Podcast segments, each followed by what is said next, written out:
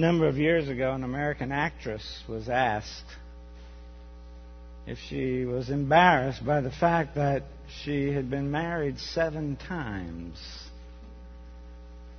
And she answered, Why should I be embarrassed about all my marriages? All my friends are running around having dozens of affairs. At least I marry my affairs. Now, if you're old enough to know who that is, there were actually eight marriages, but one, two of them were to the same person. And you know, in John chapter 4, we encounter a woman much like this actress the, of the 20th century. Gone through marriage after marriage a, in a fruitful or fruitless search for love. And this story about a culture 2,000 years ago, uh, which is a foreign culture to us, is a story that's so relative to the world in which we live in today. She could easily be your next door neighbor. She could easily be the woman who works as a receptionist in your office. She could easily be a woman in your Bible study sitting in the chair next to you this morning, or even you. She could be a relative or an old college roommate, whatever. I don't know, but this is a story that we can relate to in the 21st century. In terms of her lifestyle and her spiritual needs uh, and her emotional pain, this woman in John 4 is as contemporary and as relevant as any American woman today or any American today. She's lost, she's empty, she's searching for love, and her story is so teachable to us today, as is many of the many of these discourses that we see in the Gospel of John. And we see in this particular passage, we deal with the issue of racial inequality, the, the, the, the, issue of prejudice, the issue of the status of women in society, of the decline of moral standards, loneliness, hunger for love, hunger for acceptance, and the list could go on and on and on. So let's read this story before we get any further. Uh, beginning with uh, verse 7 of John 4. A woman from Samaria came to draw water. Jesus said to her, Give me a drink. For his disciples had gone away into the city to buy food. The Samaritan woman said to him, How is it that you, a Jew, ask for a drink from me, a woman of Samaria? For Jews have no dealings with Samaritans. Jesus answered her, If you knew the gift of God, who it is that is saying to you, Give me a drink, you would have asked, he would have given you living water. The woman said to him, Sir, you have nothing to draw water with, and the well is deep. Where do you get living water? Are you greater than our father Jacob? He gave us the well and drank from it himself, as did his sons and his livestock. And Jesus said to her, Everyone who drinks of this water will be thirsty again. But whoever drinks of the water that I will give him will never be thirsty again. The water that I will give him will become in him a spring of water welling up to eternal life. And the woman said to him, Sir, give me this water so that I will not be thirsty and have to come here to draw water. By the way, I don't think that's a petition to be saved. I think she's being sarcastic. Well, give me this water so I won't be thirsty anymore. Jesus said to her, Go, call your husband and come here. The woman answered him, I have no husband. Jesus said to her, You are right in saying, I have no husband, for you've had five husbands. And the one you now have is not your husband. What you said is true. The woman said to him, Sir, I perceive that you are a prophet. Our fathers worshipped on this mountain, but you say that in Jerusalem is the place where people ought to worship. Jesus said, Woman, believe me, the hour is coming when neither on this mountain nor in Jerusalem you will worship the Father. You worship what you do not know. We worship what we know, for salvation is from the Jews. But the hour is coming and is now here when the true worshippers will worship the Father in spirit and truth, for the Father is seeking such people to worship Him. God is spirit. Those who worship Him must worship in spirit and truth. The woman said to him, I know that Messiah is coming, he who is called Christ. When he comes, he will tell us all things. Jesus said to her, I who speak to you am he. The Word of God for the people of God. If you're a first time guest here today, um, I'd like for you to get caught up a little bit. We did the first seven verses of this chapter last week. This is part two of this message, and we won't complete it today. Pastor Greg will pick up on the worship part next week. You see, if you are a first time guest, we preach through books of the Bible, and so it's important that you know what connects to what is being said today. And so I'll give you a little bit of overview. Or it could be you missed last week because you're a slacker. You didn't set your clocks ahead and you showed up after the message. Or you thought, you know what? Not setting, forgetting to set my clock ahead would be a great excuse to stay in bed.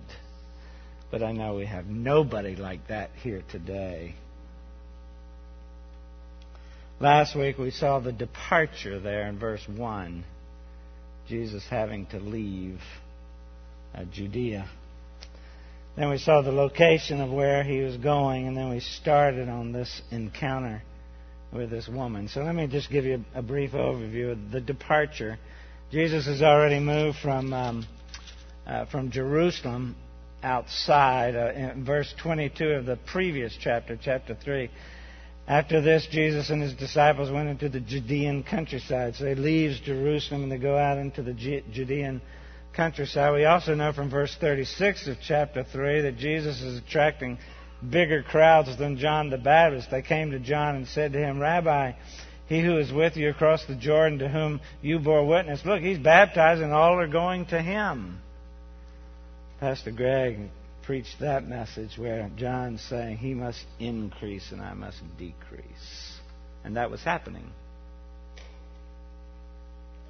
Plus these retreats, and they're about in the Gospels, there are about eight of them where Jesus retreats. He goes gets to get away from the Pharisees because he knew God's plan, God's timing for his life. He knew how it was going to go, and and so it was important that he stay away from the Pharisees when when those religious people got upset. And then in verse two although Jesus himself did not baptize. John, John the evangelist is making a very clear distinction between uh, John the Baptist and Jesus as far as baptism is concerned.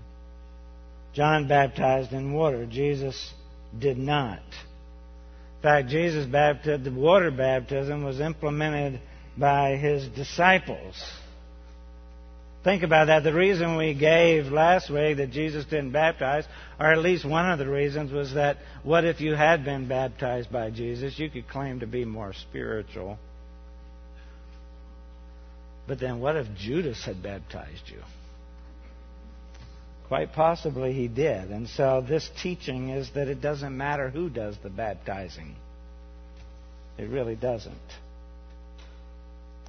But John had said earlier that Jesus' baptism was of far greater significance. In chapter 1, verse 33, I myself did not know him, but he who sent me to baptize with water said to me, He on whom you see the Spirit descend and remain, this is he who baptizes with the Holy Spirit. That baptism is far more significant. So he flees. I mean, uh, um, to uh, we see the location. Ben, you got the map up up there, And I, I, I showed you how he could have taken the route which is, was more common if you wanted to stay out of Samaria. You see those dotted lines? Maybe you don't. Um, there really weren't borders between Judea and Samaria and Galilee necessarily. There was overlap there. Jesus could have gone east of the Jordan River straight up to Scythopolis there, which is Beth Shean, what we call Beth Shean now. But instead, he went up to the peak of the mountains and he took the mountain ridge right up to Sychar. Uh, John tells us that he had to pass through Samaria. For us, we would say, well, no, he didn't have to pass through Samaria. Especially considering the principles by which Orthodox Jews lived by, and that was it would be unclean for them to pass through Samaria where those that mixed race group of people lived. But Jesus chose that way, and he chose that way because he had a divine appointment with this woman in Sychar. The Samaritans were a mixed race of people. Um, back in uh, 720, 722, 727, sometime back then, BC, um, the Assyrians came uh, and took into captivity uh, the ten tribes of the northern kingdom, and uh, and yet left some Jews. There was a remnant that were left there. Then the Assyrians sent their own people to repopulate the area. They intermarried with the Jews, and because so they became a mixed race of people. And pure Jews were very prejudiced toward them. They had established their own temple there on Mount Gerizim, and they just fanned the flames of prejudice. But Jesus was on this divinely appointed schedule. It was necessary that he go through Samaria. And he gets there in Sychar. It's not Samaria. Samaria was a town, but it was also a region. So he's going to the region of Samaria, the town near Sychar. And he gets there. In verse 6 it says, Jacob's well was there. So Jesus, wearied as he was from his journey,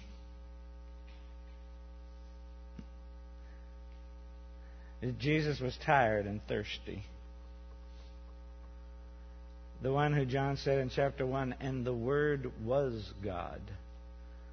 The one who created the universe, who flung the stars and the planets in the space, had to sit down because he was tired, thirsty was weary and thirsty in order that he might be prepared to exercise some sympathy and compassion toward us. He took on himself our weaknesses.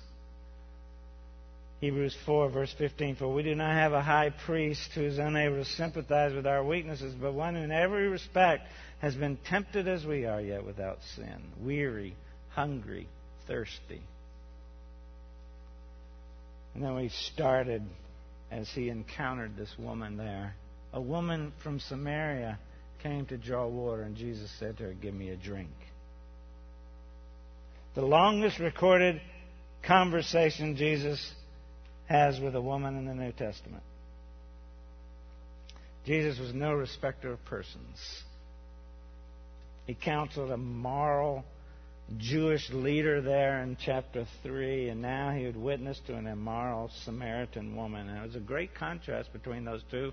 It's no accident that John put these two discourses side by side here at the beginning of his gospel. Important, sophisticated Nicodemus, ruler of the Jews, and this lowly Samaritan woman. He was a Jew, she was a Samaritan, he was a Pharisee, she didn't have any religious party. He was a politician. She didn't have any status at all. He was a scholar. She was uneducated. He was highly moral. She was immoral. He had a name. We don't even know her name. He was a man. She was a woman. That was bad enough. He came at night to protect his reputation. She probably came at noon because of her bad reputation. Nicodemus came seeking Jesus, seeking some answers. Jesus comes seeking the Samaritan woman. The one thing that this woman, Nicodemus, had in common is the only thing that mattered. Empty, lost, bound for an eternity in hell unless God intervenes in their lives. And in this counter, we'll see the subject of providence. We'll see the subject of living water. We'll see the subject of sin. Next week, we'll see the subject of worship. Well, first, the subject of providence. Mid, it's midday. Um, uh, at sunset, usually the women would commonly together come, and women like to do things together, like even go to the bathroom. So they commonly come to draw water together, like like in large cities, in the inner city years ago, women would gather at the laundromat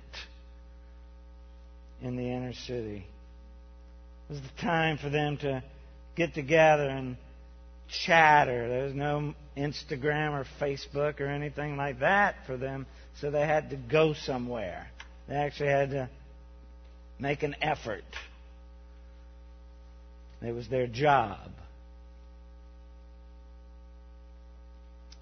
It was probably her intention to avoid disapproval of those women who would come at sunset, and so she had to come in the hot part of the day. There's a lot of rich theology here in this conversation Jesus has with this woman. Last week we talked about the prevenient grace of, of Jesus sitting there and God wooing this woman, God bringing this, drawing this woman to Himself. And even in the living water we'll look at soon, we'll see perseverance of, this, of the saints because it never fails. And on and on and on we could go. And we think these stories about these people. It's not primarily about an evangelistic encounter with a woman at the well. Shared with you before that John is teaching us primarily what he tells us in chapter 20. If I could find chapter 20. Very last verse of John 20. These things are written so that you may believe that Jesus is the Christ, the Son of God, and that by believing you may have life in His names. All these things are written because of that. Now, there's an evangelistic theme here, how Jesus speaks to her. And you'll see that as we go. That's not John's primary purpose. He's the Savior of the world. We're going to recognize that again. So his disciples go and buy food. And, I'm, and, I like to think about these things during the week, um, which are really meaningless. But I wonder if, when she was coming from town to the well, if she passed by the disciples going to town. That would have been interesting if they had a conversation or.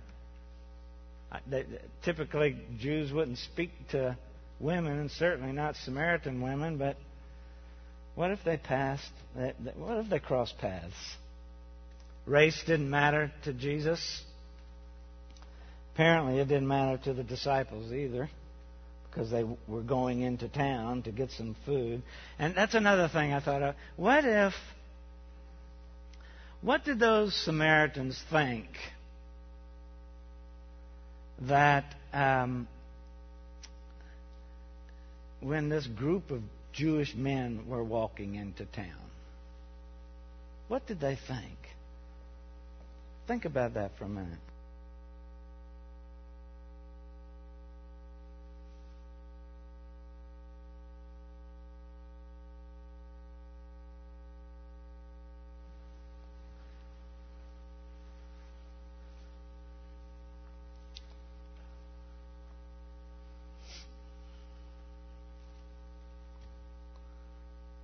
know why they went to buy food. I, I, they were hungry, but that's not the main reason they went to buy food. Is because Jesus had an appointment with this woman and they didn't. And with his disciples in the city to buy food, he did just the most surprising thing. He spoke. Not only, not just to a woman, but a Samaritan woman. He'd never met there in Samaria. She's shocked to hear a Jewish man speak to her, ask for a drink of water.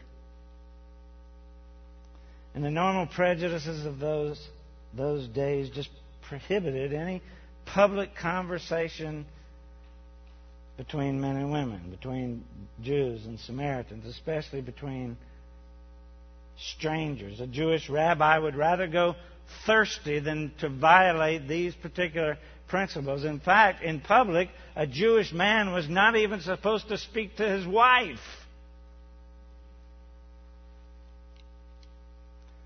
She had all these things at her disadvantage. She was a Samaritan, guilty of sexual immorality, and she was a woman. We've already talked about how Jews felt about the Samaritans, but we're not left in doubt with how the Pharisees would have dealt with such a woman. This is a long passage of Scripture, but I think it's important for you to see the picture of what it means how the Pharisees viewed women. Luke chapter 7, verse 36 through 39. One of the Pharisees asked him to eat with him, and he went into the Pharisee's house and reclined at the table. And behold, a woman of the city, who was a sinner, when she learned that he was reclining at table in the Pharisee's house, brought an alabaster flask of ointment. Standing behind him at his feet, weeping, she began uh, to wet his feet with her tears and wiped them with her hair, with the hair of her head, and kissed his feet and anointed them with the ointment. Now, when the Pharisees who had invi- Pharisee who had invited him saw this, he said to himself, "If this man were a prophet, he would have known who and what sort of woman this is who is touching him, for she's a sinner."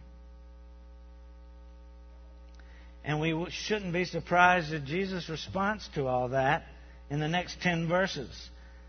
And Jesus answering said to him, Simon, I have something to say to you. And he answered, Say it, teacher. A certain money lender had two debtors.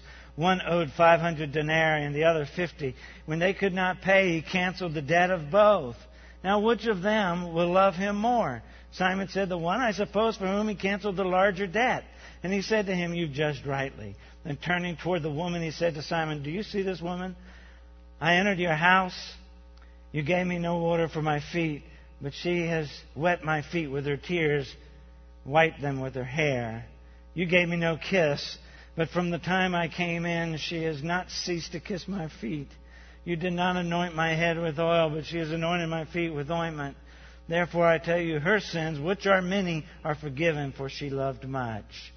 He who is forgiven little loves little. He said to her, Your sins are forgiven. And those who were at table with him began saying among themselves, Who is this who even forgives sins? He said to a woman, Your faith has saved you. Go in peace. That's the contrast. That's how the Pharisees looked at a Samaritan woman. That's how Jesus looked at the Samaritan woman. So intense was their dislike the Samaritans that the Pharisees prayed that no Samaritan would be raised in the resurrection. Rabbinical teaching said it is better to burn the law than give it to a woman. And you know what's interesting? Politics in America want to blame the Bible and Christians for demeaning women as a lower class of people when Jesus showed us exactly the very opposite of that.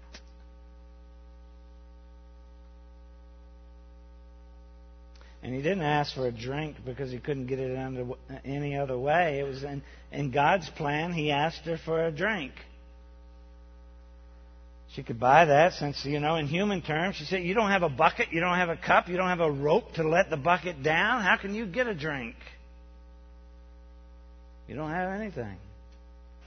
And let me mention this to you also. We've seen John the Baptist, these first four chapters, declare Jesus was the Messiah. We've seen John, the writer of this gospel, John the evangelist, declare that Jesus is the Messiah. Verse 26, I just read for you. I who speak to you am He. The first time Jesus declares Himself the Messiah. And I mentioned that because it's so difficult for us humans to grasp the divine. Jesus said He was weary, uh, but He was the Creator.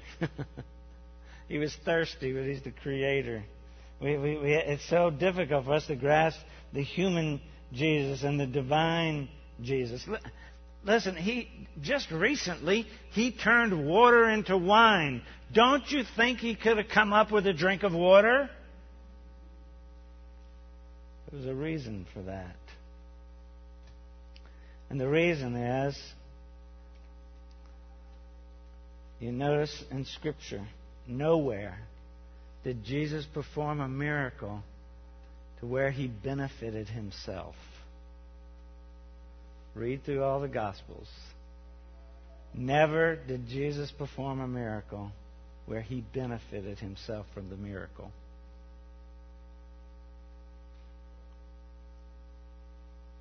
For the same reasons, he sent the disciples to buy food. In a couple chapters, in chapter 6, he's going to feed 5,000 people.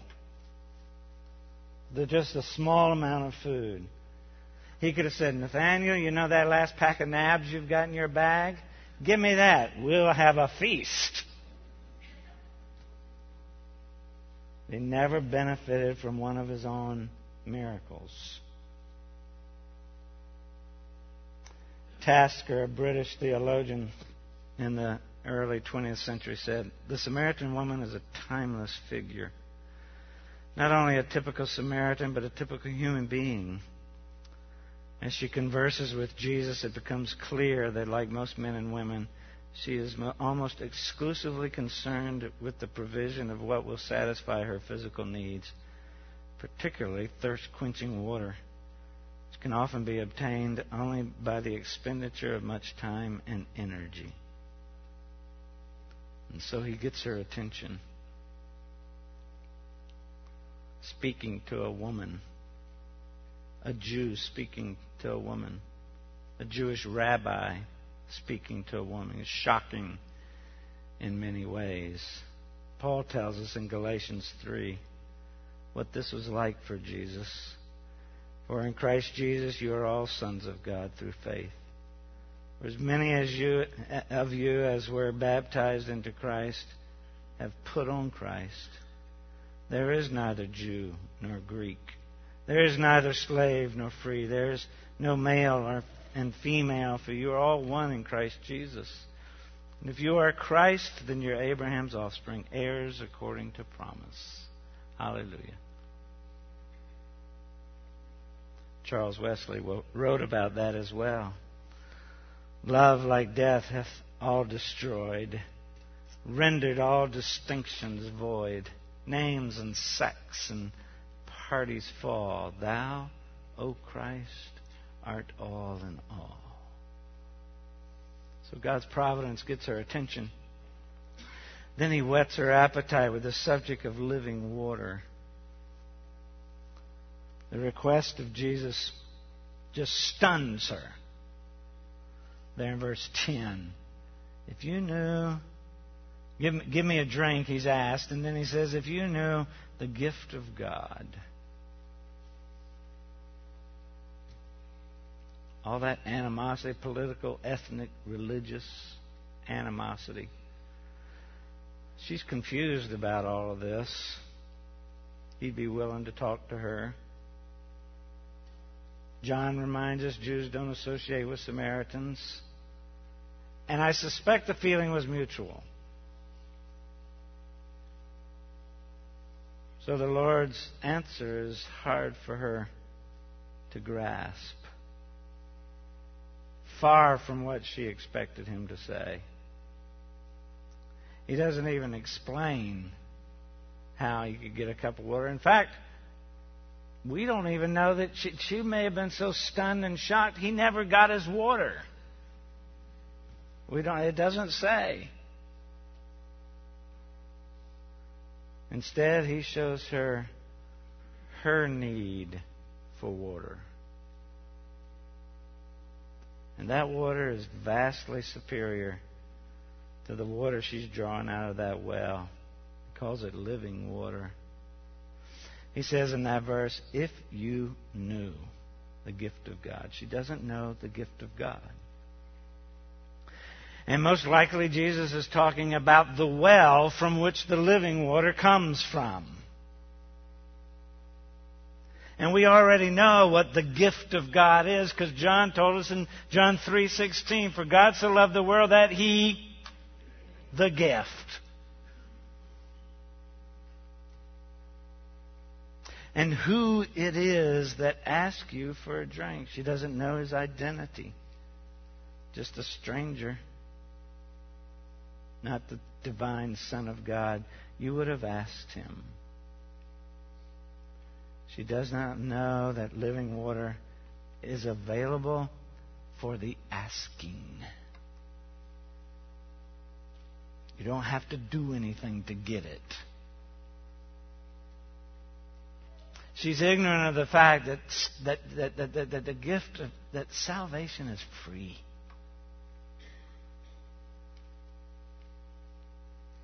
And it could, it could have seemed to her that Jesus is talking there's a nearby spring because there, the, the living water meant something to them. Back then, in that dry place, living water was water that from a spring they called it living water when it would when it would bubble up from the ground or or if it was a stream if it was running water that was living water back in those days not a well or a cistern where the water would be stagnant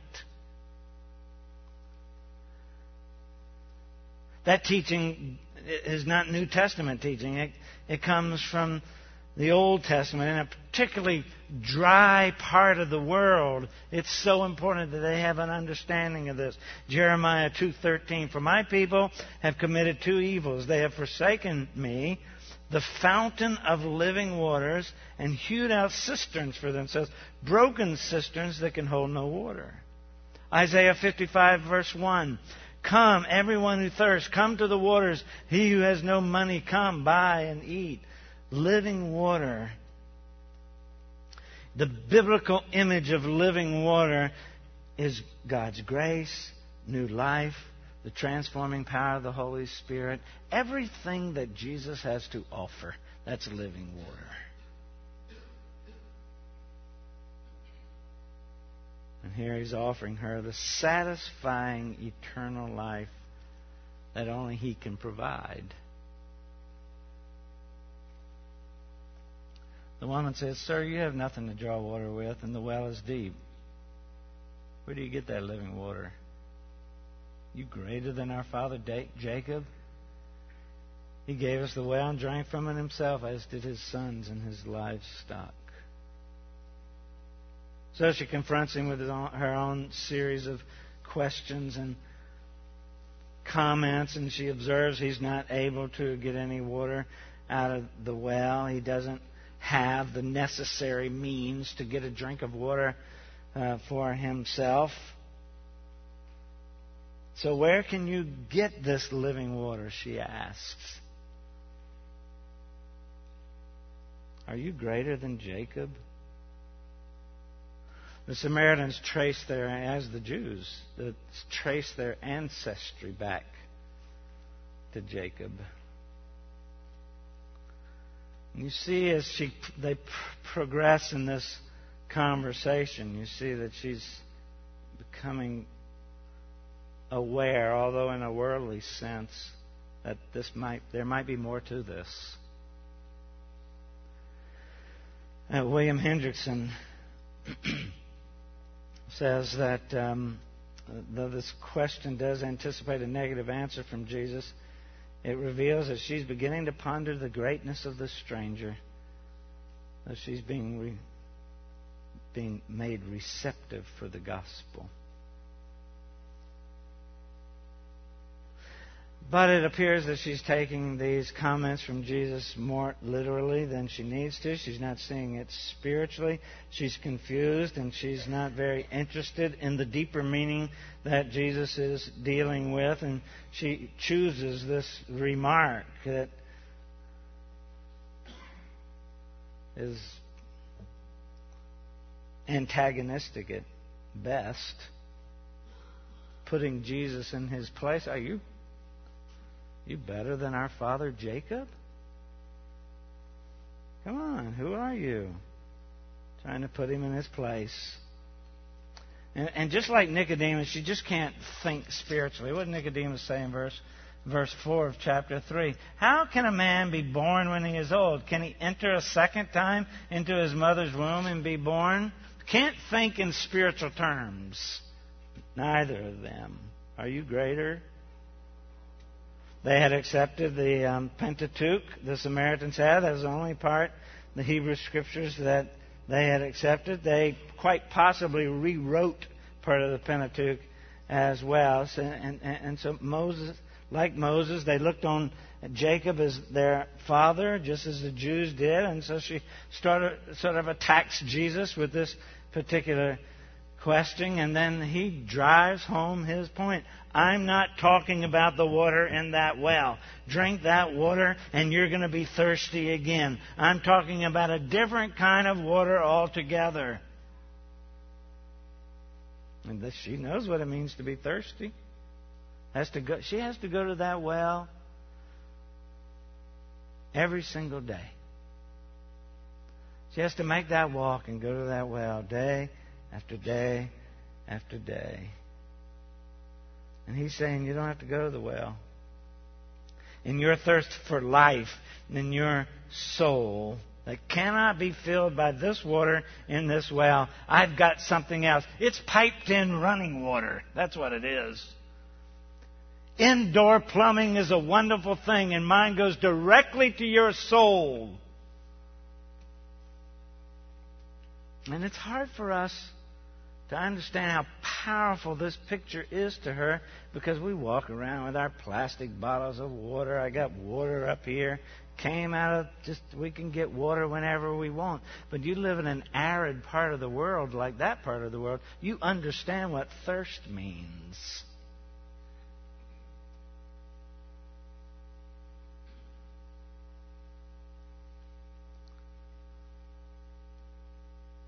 Jacob's well will temporarily quench your thirst.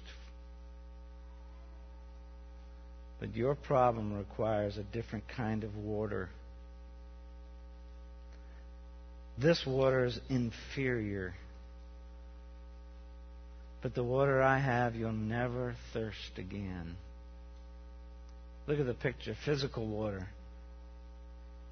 Cannot permanently quench one's thirst it, will be a recurring experience for everybody. You will be thirsty again. It only satisfies the body, not the soul. Limited in quantity, it will eventually run dry. But living water satisfies one's thirst for all eternity. You will never thirst. Enters into a soul and becomes a source of everlasting spiritual refreshment. Will become in him a spring of water, never run dry, welling up to eternal life. Jesus shows this woman that there's something of which she is ignorant. She doesn't know the gift of God, the identity of the one speaking to her. She knew these things, she'd be asking him for a drink of living water, and he would give it. She doesn't understand what he's saying, but she does understand he's claiming to be somebody important. And to have something that she would want if she only understood what it was. Now, listen after this point in verse 14 Whoever drinks of the water that I will give him will never be thirsty again. The water that I will give him will become in him a spring of water welling up to eternal life. He said, Would you want that? And she could say yes. He said, Pray this prayer after me. He could do that. Pray this prayer. Repeat these words and you'll be saved.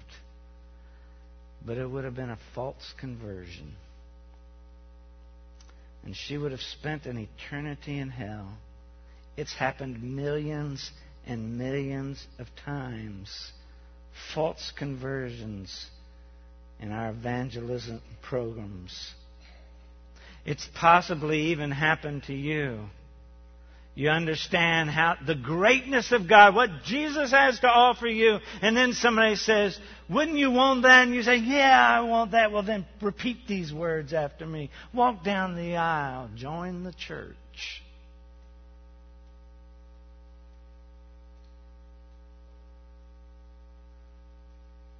It would have been a false conversion for one reason only she hadn't dealt with her sin. The subject of sin. Sir, give me this water so that I will not be thirsty and have to come here to draw water. Well, that's just antagonism. Jesus said, Go, call your husband and come here. It's getting heated now. She doesn't understand. It's not criticism that she doesn't understand because you wouldn't either.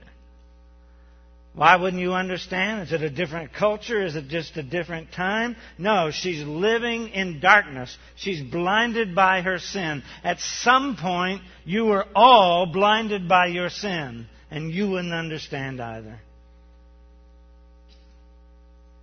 So now he touches the most sensitive, vulnerable part of her life.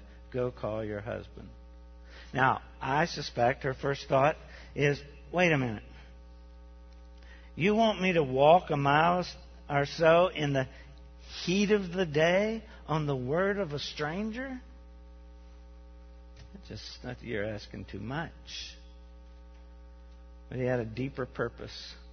And she simply tried to avoid what he wanted to talk about next her sin. John Piper said, the quickest way to the heart is through a wound.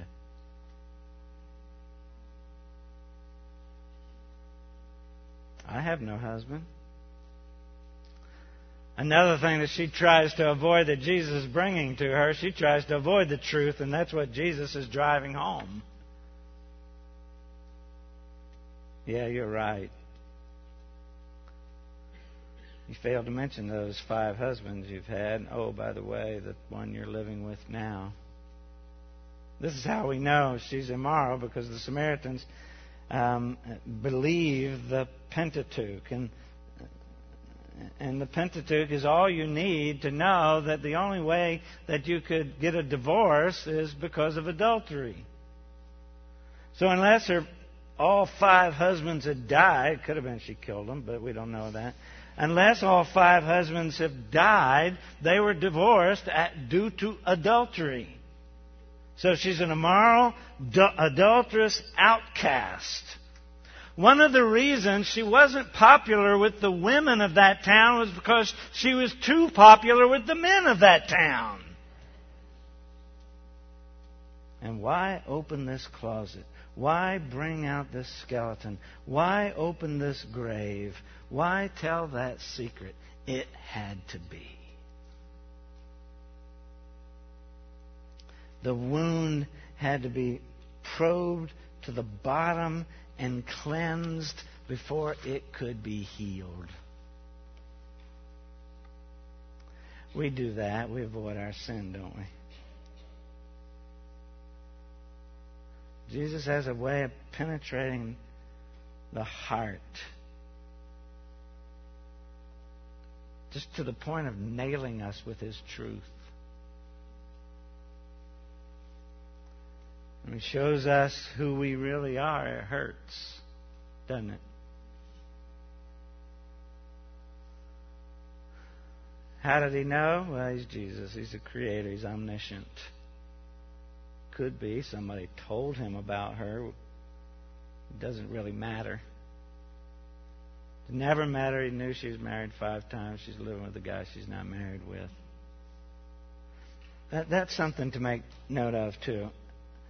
Notice, too, that living together is not marriage. The one you're living with is not your husband. Living together is not marriage. The guy she was living with was not her husband, and, and, and so living together does not constitute marriage. Marriage is a covenant relationship, a permanent covenant relationship where a man and a woman have committed together to display the glory of God through their marriage. And one other thing if anybody ever tells you that religion ought to stick to the business of saving souls and stay out of the ethical or social issues of life, do not believe it.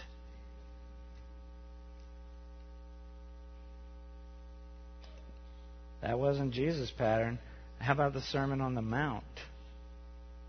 How about the way he encountered this particular woman? In order to make it possible for this woman to receive living water, Jesus spoke about the pitiful, sinful life that she was living, and he had to. She had to face it. She had to see that she was living a pitifully sinful life, and that life was an offense to a holy God. So he confronts her with that life. Martyn Lloyd-Jones says, It is not enough to tell a man he's a sinner, rather, we must prove it to him. And this word will do that. So Jesus starts this process of conviction. Why did he confront her with that? Why did he go through that? Because repentance does not take place until you're aware of what you must repent from and believing who He is. It's vitally important for her to come to saving faith. It may seem cruel of Jesus, but nobody will ever come to Jesus for salvation until they are first awakened to their own sin. Until a sinner knows he's lost, he will never have a desire to be found. Conviction is of vital importance. John 6:44 No one can come to me unless the Father who sent me draws him and I will raise him up on the last day. John same chapter verse 65 This is why I tell you that no one can come to me unless it is granted him by the Father. Ephesians 2:1 You're dead in the trespasses and sins. Do not come to life till you discover why you're dead. J.C. Ryle said, Till men and women are brought to feel their sinfulness and need, no real good is ever done to their soul. Till a sinner sees himself as God sees him, he will continue careless and unmoved. Ryle also says, Never does a soul value the gospel medicine until it feels its disease. Never does a man see any beauty in Christ as a Savior until he discovers that he himself is a lost and ruined sinner. Ignorance of sin is invariably attended by neglect of Christ.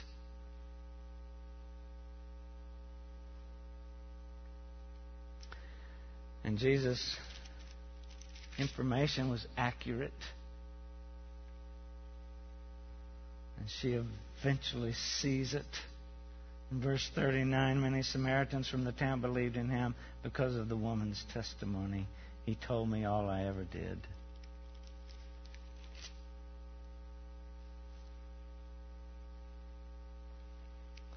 She discovers that he knows how sinful she really is, and he's talking to her anyway.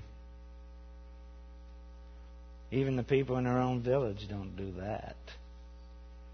And you notice he hasn't condemned her. John 3:17. Why didn't he condemn her? Because she's condemned already.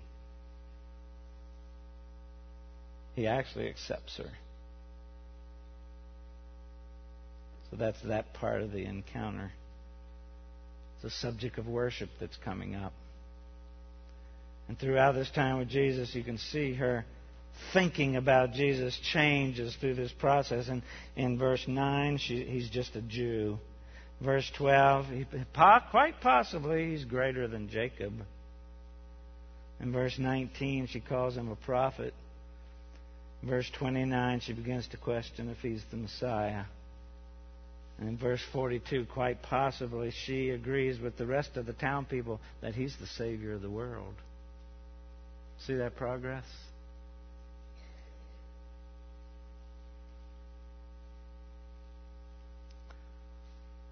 He taught me, he told me everything I'd done. He received me in love, even though he knew the sinner I am, I was. You see, that first conversation concerning salvation that's recorded in the Gospel of John with Nicodemus, a Jewish theology professor, that's one thing. But then there's this second discourse with a person, a very opposite end of the social and religious spectrum, a Samaritan woman. And she would not have expected much love or intellectual attention or any type of attention from a rabbi, especially this one. Instead, she got a conversation that went to the very bottom of her life. And it was the means of transforming her life. And it's been that way ever since. The Christian church, you'll find everyone in the church, from one end of the social spectrum to the other, from one end of the intellectual spectrum to the other, from one end of the spectrum of power to the lowest end. You'll find them in the church. Why? Because the gospel is for everyone. You know, one of the most terrible things, if you've read anything about this, we'd see it in the life of Jesus, but other people were crucified, was the raging thirst that came with crucifixion. Jesus experienced that on the cross. You know, the, the pain and suffering of the cross, much of it, he kept to himself, did not really express it out of his mouth. But that raging thirst, he did express out of his mouth. I thirst. As he hung there on the cross. That kind of thirst is a perfect symbol for the human condition just as living water is a perfect symbol for salvation. We suffer from a violent thirst. And the world out there is trying to quench that thirst. In their, they're thirsty for love, and the world is thirsty for happiness, and the world is thirsty for security, and the world is thirsty for acceptance, and the world is thirsty for goodness and for fulfillment and for purpose in life. The world is thirsty for forgiveness. The world is thirsty for eternity. The world is thirsty for all that mankind was made for since we were made in the image of God. We don't know it. We seldom think in those sorts of terms. But that's what we're thirsty for.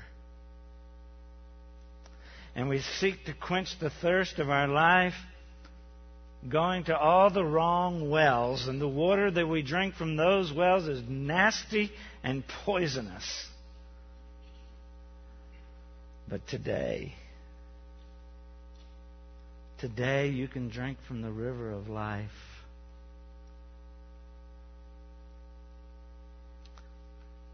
If you would only repent and believe. For Jesus is your only hope. There's nothing else. There's no one else. consider the words of Isaiah again. 55, verse 1 Come, everyone who thirsts. Come to the waters. He who has no money, come, buy, and eat. And there's a wonderful hymn we used to sing years ago. Horatius Bonar hymn. I heard the voice of Jesus say, Behold, I freely give the living water, thirsty one.